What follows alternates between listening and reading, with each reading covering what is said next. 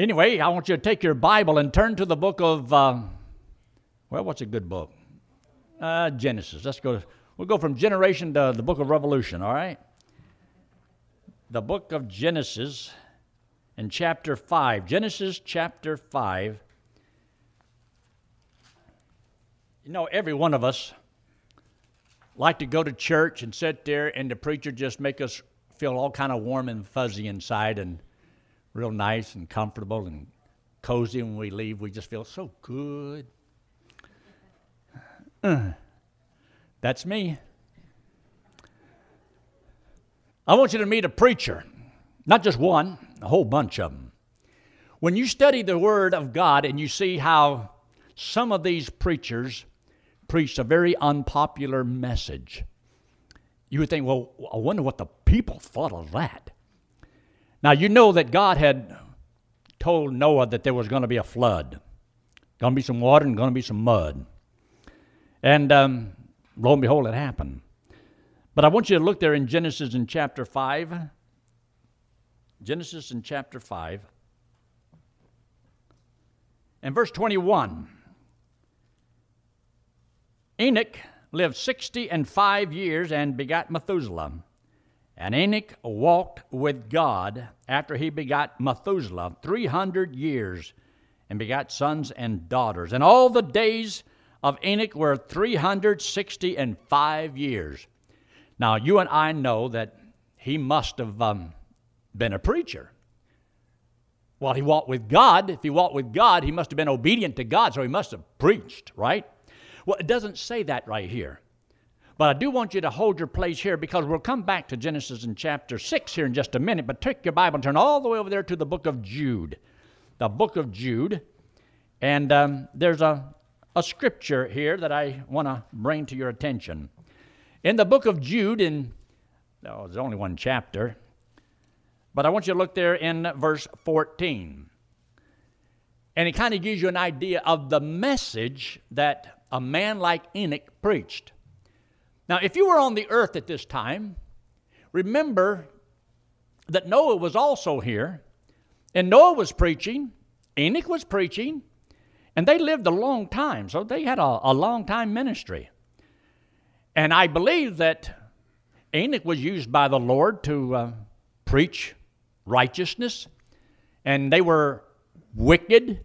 So look what he says here in verse 14. And Enoch also, the seventh from Adam, prophesied of these, saying, Behold, the Lord cometh with ten thousands of his saints. So even before the flood, Enoch knew about the Lord Jesus Christ coming back in the end time with ten thousands of his saints. But you go back to the Old Testament and you don't find that there. See, they knew a lot more than what we give them credit for because the Word of God says so. But what kind of a message did he preach? I mean, was he a good preacher? Did he tiptoe through the tithers? Well, look what he says here in verse 15 to execute judgment. So he preached before and prophesied this is what's going to happen to execute judgment upon all and to convince all that are ungodly among them of all their ungodly deeds which they have ungodly committed and of all their hard speeches which ungodly sinners have spoken against him. Do you think that God knows all those people that spoke against him? God says he does. And God is going to deal with all those people that did all those bad things. You know, we have people today that go to church and there's one thing they don't want to hear. Don't talk about sin because that upsets people. Don't talk about standards of right and wrong because half of God's people are disobedient to God and they'll get their feelings hurt, so you can't say anything that would upset them. Because after all, we're supposed to feel good. That's why we go to church.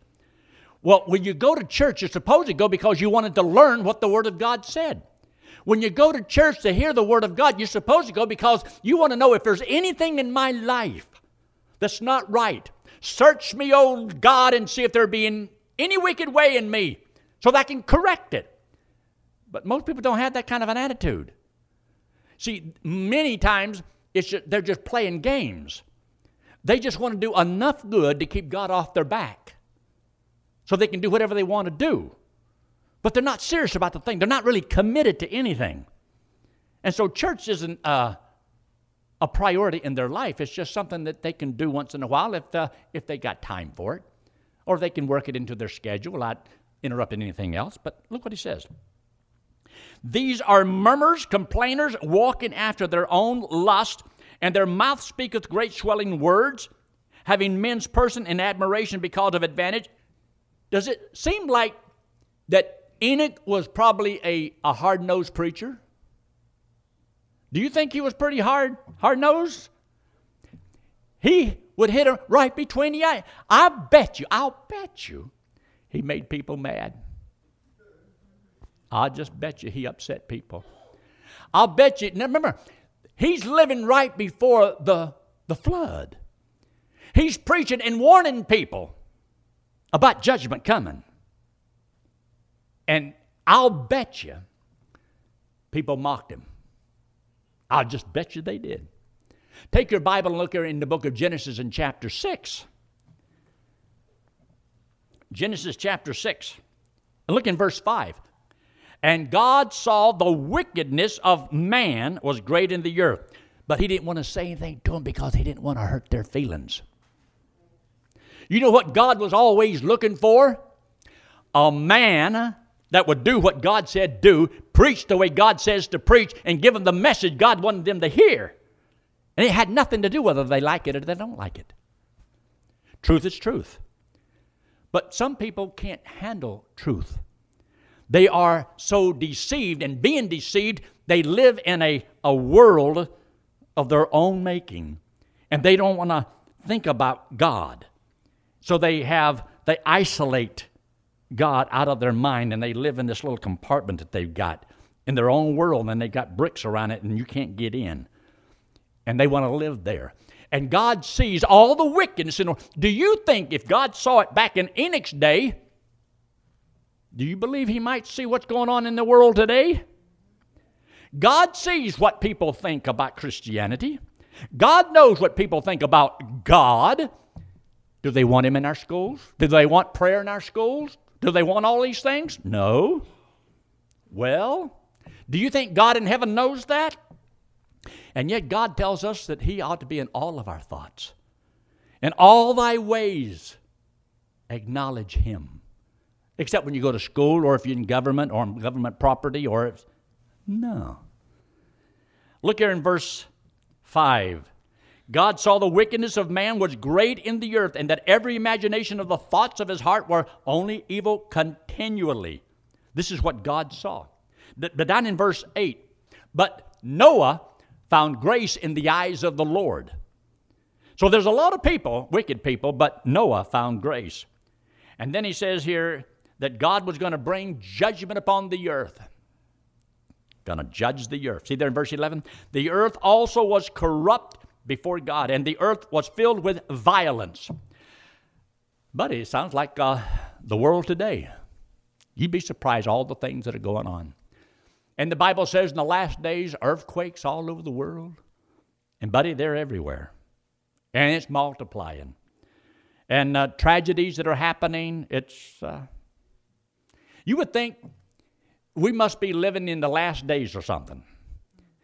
You would think that maybe, maybe the Lord's coming back soon. But there's people who mock that also and don't believe that story. And so sometimes the preacher's supposed to preach what God says, even though people don't believe it. You see, God didn't say that people had to believe what we say, but we are supposed to say it anyway. Now, take your Bible and turn to 2 Peter. 2 Peter in the New Testament and chapter 2. 2 Peter chapter 2.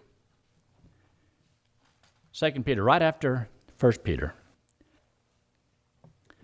Second Peter chapter 2, there's some things that God had said about false teachers and false preachers and so forth in the last days. But it talks about how God is able to judge all the wicked people. And God did. He judged the angels that sinned against him. He judged those at Sodom and Gomorrah. But look there in verse 5. And he spared not the old world, but he saved Noah, the eighth person, a and you ought to underline this in your Bible, a preacher of righteousness, bringing in the flood upon the world of the ungodly. Now, the ungodly were there. and it was preaching to them. And he talked about ungodly, ungodly, ungodly, all the way down through there in the book of Jude. And so Noah was a preacher of righteousness. Do you believe everybody listened to what Noah had to say? Do you believe they believed his message?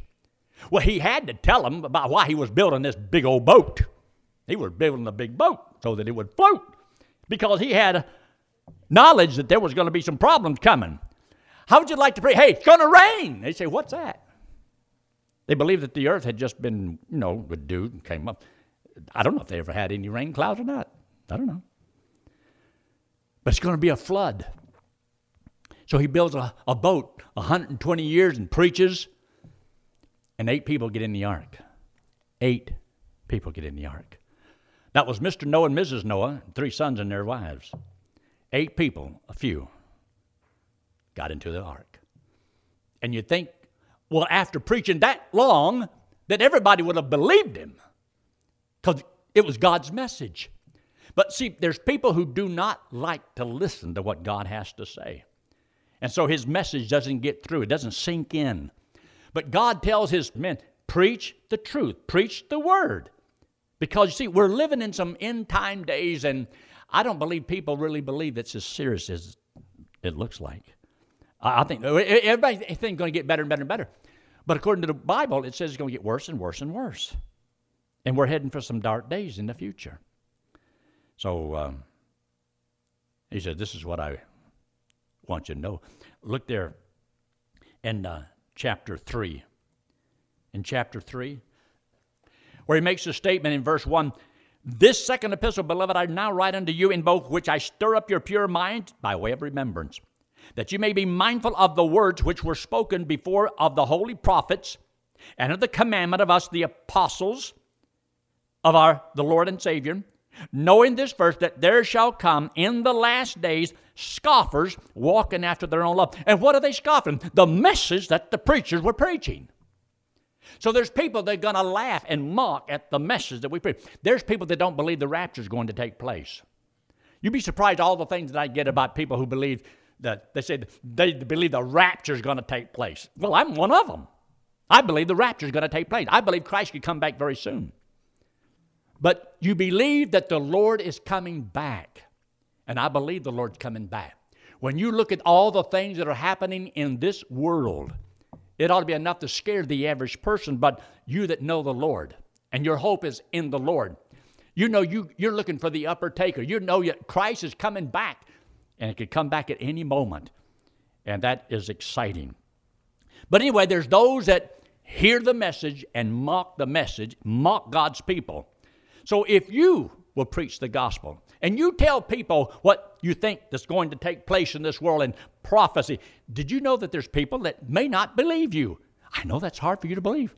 People may not agree with you and they'll disagree with you, and that's going to happen. Take your Bible and turn to the book of Exodus in chapter 8. The book of Exodus, all the way back there in the Old Testament. Exodus and chapter 8. Now, Moses was a, it, well, he was a great man, and God used him in a, in a great way. But God had told him and gave him a message. Now, his wasn't a great big message. He didn't have to memorize a lot of stuff. He didn't have to worry about memorizing the Bible. He didn't have to learn the, the Torah at that time. God gave him a simple message I want you to go down into Egypt and tell Pharaoh, let my people go. Simple message. Sure, Lord. Sounds like a piece of cake. All I got is go on out and tell him to let my people go. And everything's going to work out cool because he's going to obey the Lord. And of course, the person's going to hear the message is going to obey, right? Well, not exactly. He says in verse 1 And the Lord spake unto Moses, Go unto Pharaoh, say unto him, Thus saith the Lord, Let my people go, that they may serve me. Told him what to do and why. I want you to tell them, Let my people go, that they may serve me. And of course, he says in the next verse, if they refuse, if thou refuse to let them go, behold, I will smite all thy borders with frogs. I'd like to preach a message like that. And you don't know if God's going to come through with it or not. I'm supposed to tell you that if you don't let his people go, he's going to send frogs after you. Hey, I'm scared. Frogs and lice. Oh boy, all the things that happen. And he told them over and over and over again. Look down in verse 9. And Moses said unto Pharaoh, Glory over me when I shall entreat for thee and for thy servants and for thy people to destroy the frogs from thee and thy house. But they came. The frogs showed up. I am going to be a preacher of the Lord. I'm going down and tell old Pharaoh, You let God's people go, or I'm going to send frogs on you. Would you be afraid to believe what God said? Would you like to go over there and look at Saddam Hussein, who's now dead, and say, Let the people have freedom? Off with your head. Or go see somebody else and say, Let the people have freedom. Would you be scared? That's like Moses going down there because remember, they wanted to kill him when he left.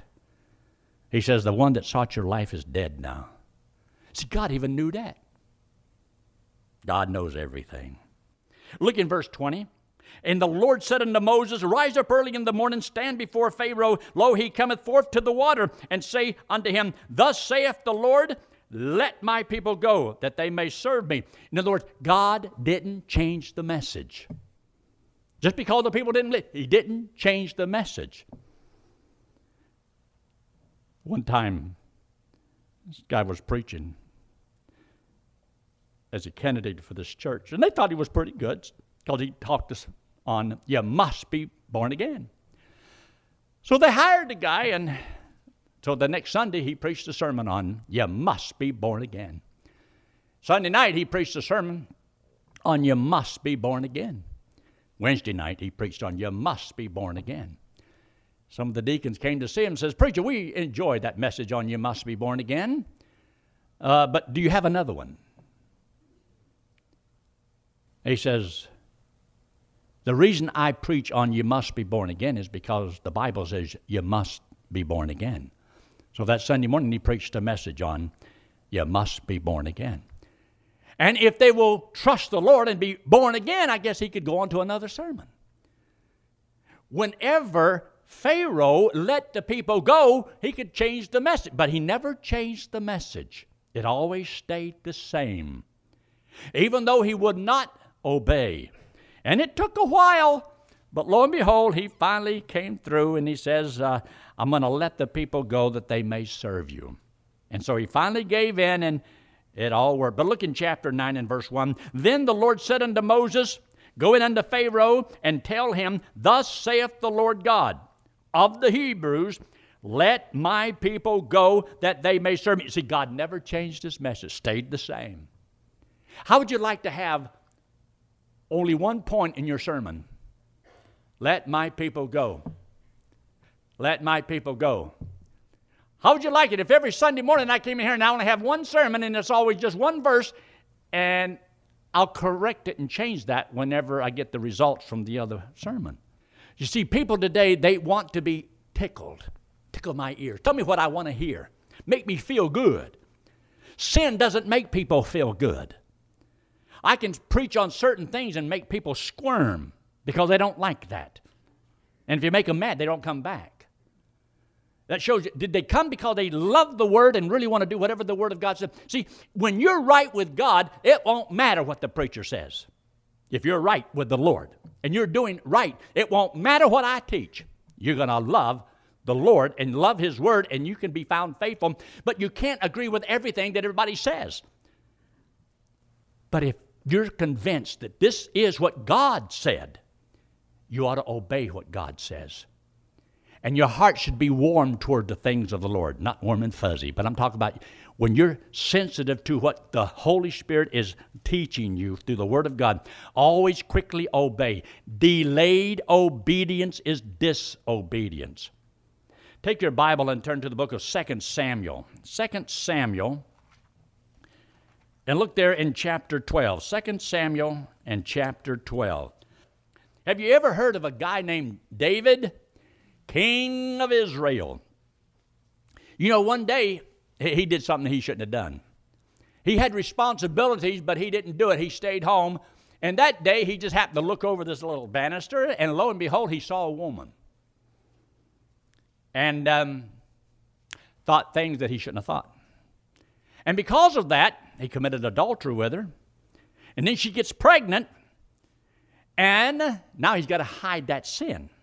So what he does is he has her husband come home from the battle and hoping that he'll spend the night with her, and then they'll think it's, it's his baby. See there? Hmm, see there? A Christian can't think things like that. This one did. David, you know, the one that has, he's the apple of God's eye. I mean, this is God, the lover of the Lord. I mean, the sweet psalmist of Israel. He wouldn't do anything wrong like that. And if you're really saved, you're not going to want to go out here and do those bad things. Yes, you do. That's another sermon. We'll get into that some other time. But look in verse 1. God had a man. And God sent a man. He sent a man to see David. And the Lord sent Nathan unto David. And he came unto him and said unto him, There were two men in one city, one rich, the other poor. Rich man had exceeding many flocks and herds, but the poor man had nothing, save one little ewe lamb, which he had bought up, brought up and nourished up. And it grew up together with him, and with his children. It did eat of his own meat, and drank of his own cup, and lay in his bosom, and was unto him as a daughter. And there came a traveler unto the rich man, and he spared to take of his own flock and of his own herd to dress for the wayfaring man that was coming to him, but took the poor man's lamb, dressed it for the man that was come to him. And David's anger was greatly kindled against the man. And he said to Nathan, As the Lord liveth, the man that hath done this thing shall surely die. And Nathan looks at King David and says, Thou art the man. Thou art the man. Don't you know that would be like a dagger in his heart? How would you like to be the preacher that had to deliver the message to the king who has the power to take your life? And it takes a great bit of courage to do what God says do. When you know that he could get mad. But look what he says in verse 7. And Nathan said to David, Thou art the man. Thus saith the Lord God of Israel, I anointed thee king over Israel, and I delivered thee out of the hand of Saul. God said, I, I, I did all of this. I gave thee thy master's house and thy master's wives into thy bosom, and gave thee the house of Israel and of Judah. And if that had been too little, I would much more have given unto thee such and such things. Wherefore hast thou despised the commandment of the Lord, to do evil in his sight? Thou hast killed Uriah the Hittite with the sword. Thou hast taken his wife to be thy wife had slain him with the sword of the children of Ammon. Ammon. So, see, God blamed him for that man's death. Even though he told Joab, take and put him in the heat of the battle so he'll die. Yeah, he died by them, but he said it was your fault. You did that. So here's David, the man after God's own heart, committed murder and committed adultery. How would you like to be the preacher that has to go preach the sermon to him? Do you think he's really waiting to be told this? confront this? I don't think so. But you see, a lot of times God's people, they do things that they shouldn't do. And they come to church and they don't want the preacher to say anything because it, it could offend them. So instead of confessing things between them and the Lord and getting things right, they try to cover it or hide it. But he says here in verse 10 Now therefore the sword shall never depart from thine house, because thou hast despised me. You see, the reason he committed adultery, he said, because you despise me.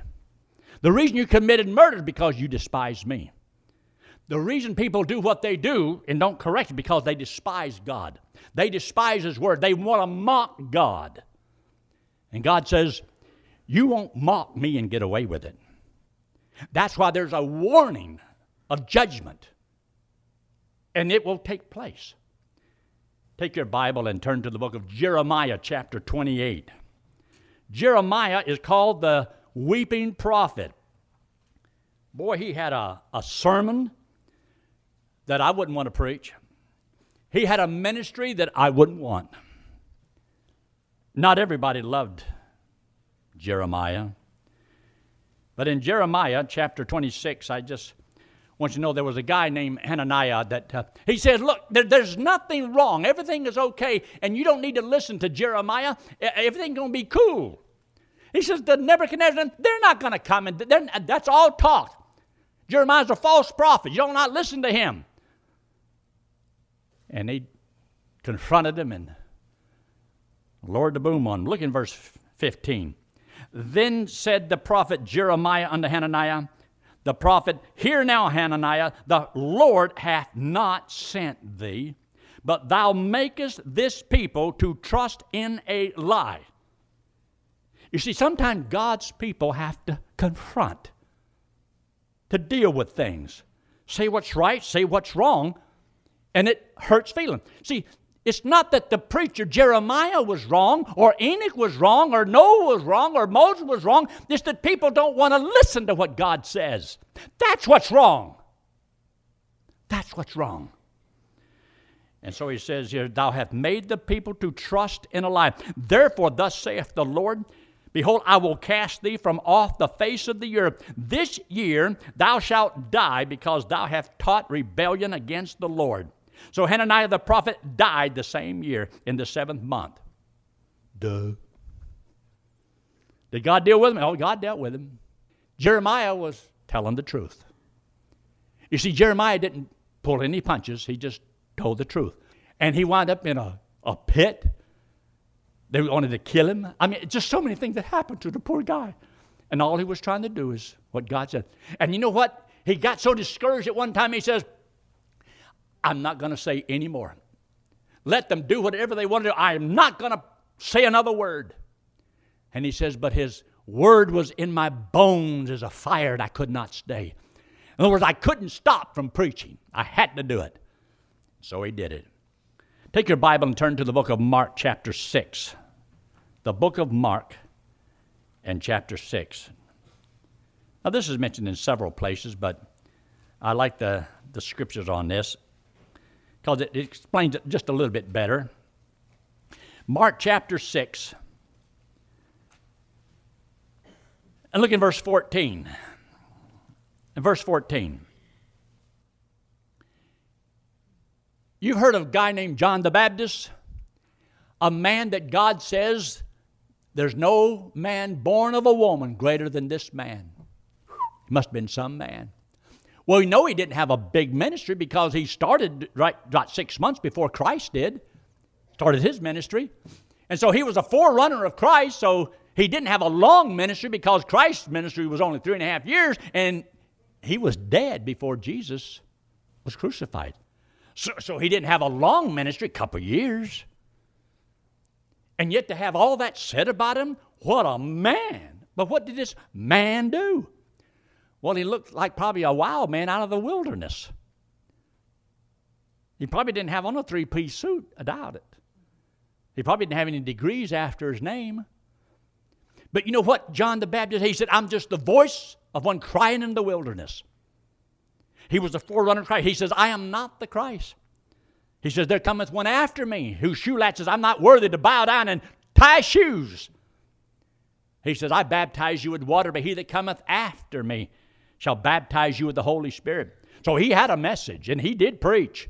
And he preached repentance to believe on the Lord Jesus Christ. What he preached. And everybody loved him. Well, not exactly. But he preached what God wanted. You see, too many people today are seeking people's approval. Forget people's approval. You better seek God's approval. You do what you believe God wants you to do. Not what everybody else thinks you ought to do. You do what God wants you to do.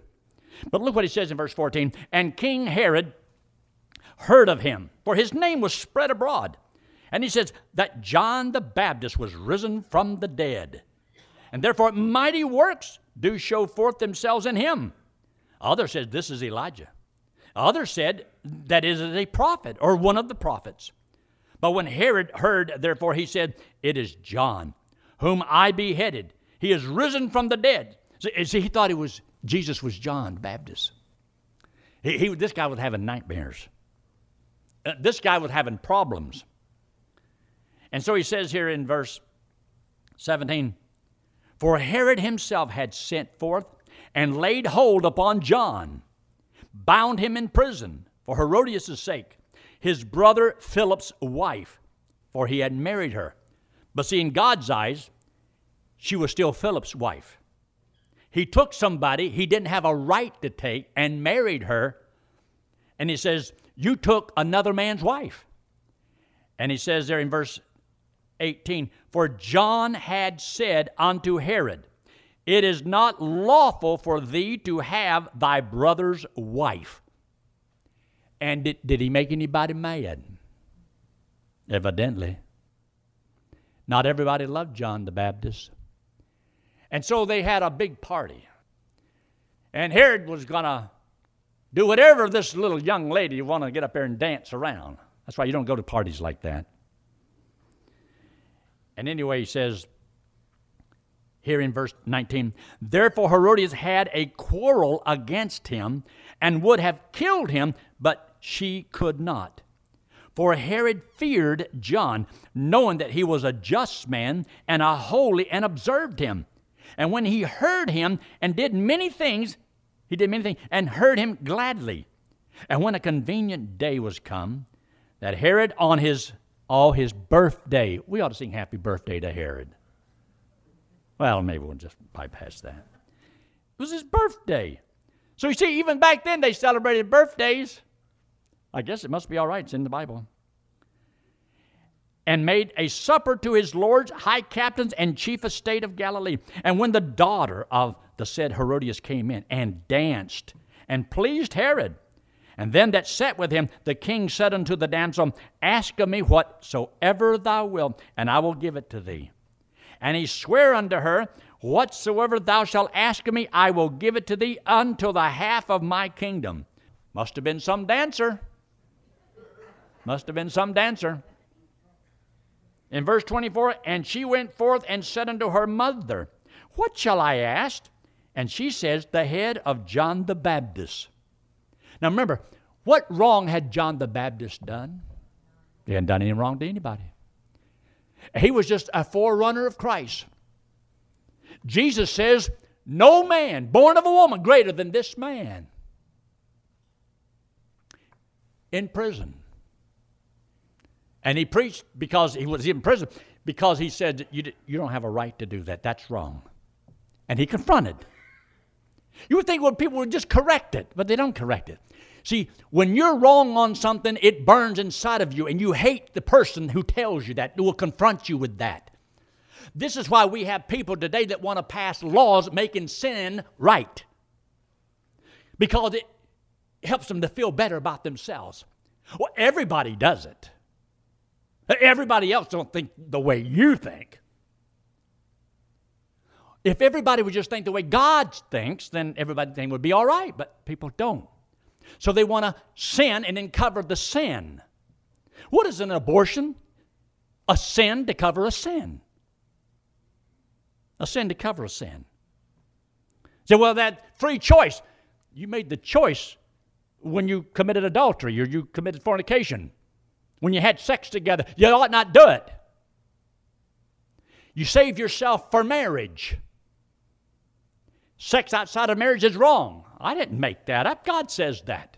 Now, should I be timid in saying what I believe the Word of God teaches? Because, well, we're living in a time and age when, you know, that's old fashioned talk.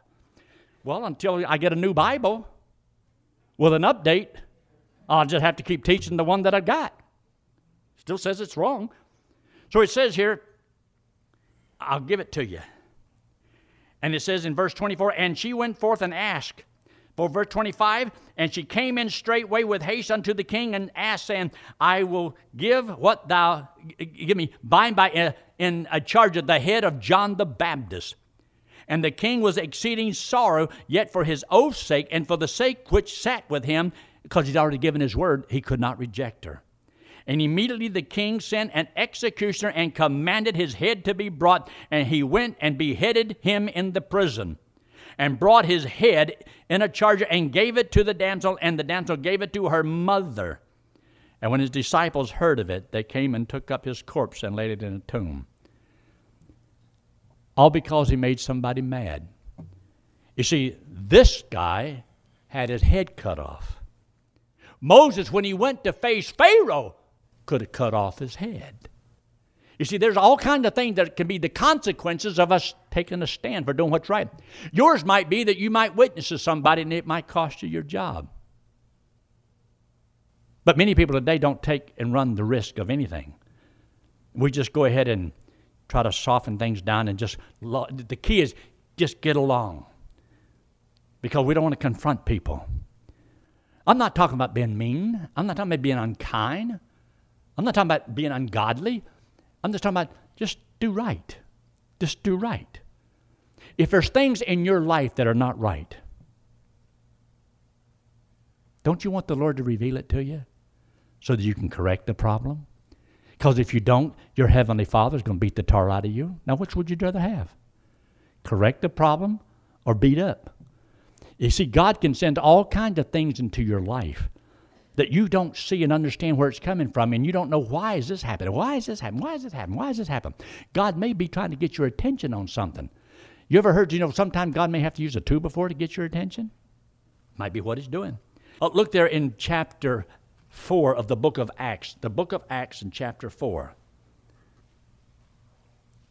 And you'll notice that in this fourth chapter, uh, they had been told not to do something. And so um, people were upset, especially the, the leaders. But look at verse 5. And it came to pass on the morrow that their rulers and the elders and the scribes and Annas the high priest and Caiaphas and John and Alexander and as many as were of the kindred of the high priest were gathered together in Jerusalem. When they had set them in the midst, they asked, By what power or what name have you done this? Then Peter, filled with the Holy Ghost, said unto them, Ye rulers of the people and elders of Israel, if we this day be examined of the good deed done to the impotent man by what means he is made whole, be it known unto you all and to all the people of Israel that by the name of, uh, of the guy that lives in Nazareth, whom ye. Now, some people tell you, you, you, you can't say the name Jesus Christ, you know. Do you know you can talk about every religion in the world? Mention every name you want to, but don't mention Jesus Christ. Jesus Christ is the best name in all the world. He is my Savior. He is my Lord. He is my God. He is my King. I am not to be ashamed of Jesus Christ. Anyway, as he stands there and answers their question, I guess he could have said a lot and beat around the bush, but he came out and he said it. Be it known unto you all in the name of the people. He said, and by the name of Jesus Christ of Nazareth, whom ye crucified, whom God hath raised from the dead, even by him doth this man stand here before you whole. Whom ye does he does he point the finger? Do you think it made him mad, upset? Yeah, it made him mad. You ought to read the sermon that Stephen preached in the seventh chapter of the book of Acts. Buddy, did he make him mad? As far as I know, it was the only sermon he ever preached, and they stoned him to death because they got so upset with what he said. I thought, now, Stephen, no, if you just only had read the book by Dale Carnegie on how to win friends and influence people, it would have really helped. You just didn't do it right. You must have done something wrong. Do you know there's some things you can't do anything right with some people? I don't care how you do it, it won't be the right way. Because whenever somebody doesn't want the truth, you can't get the truth to them the right way. There is no other way to make them accept it. No. So he says in verse 12, Neither is there salvation in any other, for there is none other name under heaven given among men whereby we must be saved. He's answering their question and letting them know there is no salvation in any other except the name of Jesus Christ. But that's preaching right between the eyes. That's not holding back, that's telling it like it is. That's because, you see, when people do not fear man and you fear God, you can deliver like God says to deliver. You can live the way God wants you to live if you'll fear God instead of man. But the only thing that holds you back and fear will keep you from doing the things you ought to do is because you fear man. You're afraid of man. You're a coward. You're weak. You run. Confidence in God's what gives a man boldness. Learn to trust the Lord with your fear. See, courage is fear that says its prayers and goes ahead. Now, I don't have time to go into some of the other places I wanted to, but just to understand that sometimes a preacher preaches a hard sermon. We don't try to hurt nobody. I want you to understand where I'm coming from. I believe that everything God told his men to preach is because God loved the people. And God wants to warn, God wants people to trust him. But God wants people to know that God doesn't tolerate sin and that God will judge. And I believe that America, unless there's a great spiritual revival in this country, there is going to be a great judgment upon this country. But I, I'm, all I want to do is try to help people. I don't want to hurt nobody. But I know sometimes the things that you say and do, it does hurt. But I personally, myself, I don't want to. But I love telling what God's Word says. And I hope you enjoy listening to it. Look up here. This hand represents you and me. The wallet represents sin. We all have sin on us. God loves us, but He hates our sin. And since we've all sinned, we're all condemned, and the wages of sin is death. We have to pay for it. We got a death payment. We owe. We're in debt. But God says to go to heaven, you have to be perfect as righteous as God. You have to be perfect, and nobody's perfect. We've all sinned and come short of God's perfection. And God says you cannot earn eternal life. You can't work your way to heaven by your good deeds. So this hand represents Jesus Christ. He's the Lord. He's God in the flesh. He came into the world because he loves us. Now he hates what we do wrong, but he loves us. But he says our sin separates us from God. So Jesus Christ, who had no sin, didn't have to die.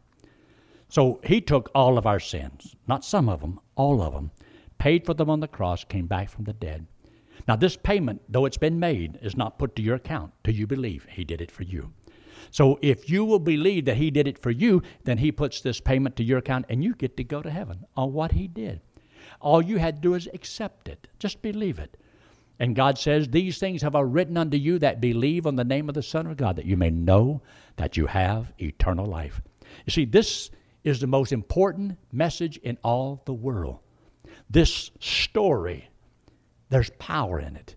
Because when a lost man hears and understands it and trusts Christ as Savior, his destiny is changed. He becomes a child of God. He's going to heaven when he dies. So much just by that placing his faith in the finished work of Jesus Christ. He shed his blood on the cross to pay for all the sins of the whole world. I have trusted Christ as my Savior, and I hope that you have. Let's pray, shall we? with every head bowed and every eye closed and no one looking around. If you've never trusted Christ as your Savior, understand this. God says there is no difference, for all have sinned and come short of the glory of God. Everybody is a sinner. We all are. But God loves us. He loves us. And He sent His Son to pay for your sins, and He said, if you'll trust Him, He will save you and give you eternal life. Would you do that? Would you trust Him? If you've never done it, do it right now. With heads bowed and eyes closed and no one looking around, if you've never trusted Christ, I urge you right now, in the quietness of this moment, just between you and the Lord, would you trust Him? If you're making that decision, I would like to know it only because I'd like to have prayer for you. And so I'm going to ask you in just a moment to raise your hand. Raising your hand does not save you, it just lets me know that what I said made sense to you. And you're saying, Preacher, that made sense to me. I know I'm a sinner. And I believe Christ died for me. And I want to trust Him to take me to heaven whenever I die. And friend, God said, if you'll believe it, you'll do just that much. He will give you the free gift of eternal life, never cast you out, never lose you. Is there anyone at all? Just slip it up very quickly, put it right back down. Anyone at all? Our Father, we thank you so much for this time together. Lord, we just are thankful that we have the freedoms that we presently enjoy, but we also can see that we're on the verge of losing them. We pray for wisdom, help each person here to do right, to look to you for guidance. And Father, we pray that those that are in Congress now in the White House, that you would help them to make the right decision, that we may lead a quiet and peaceful life. In Christ's name we pray. Amen.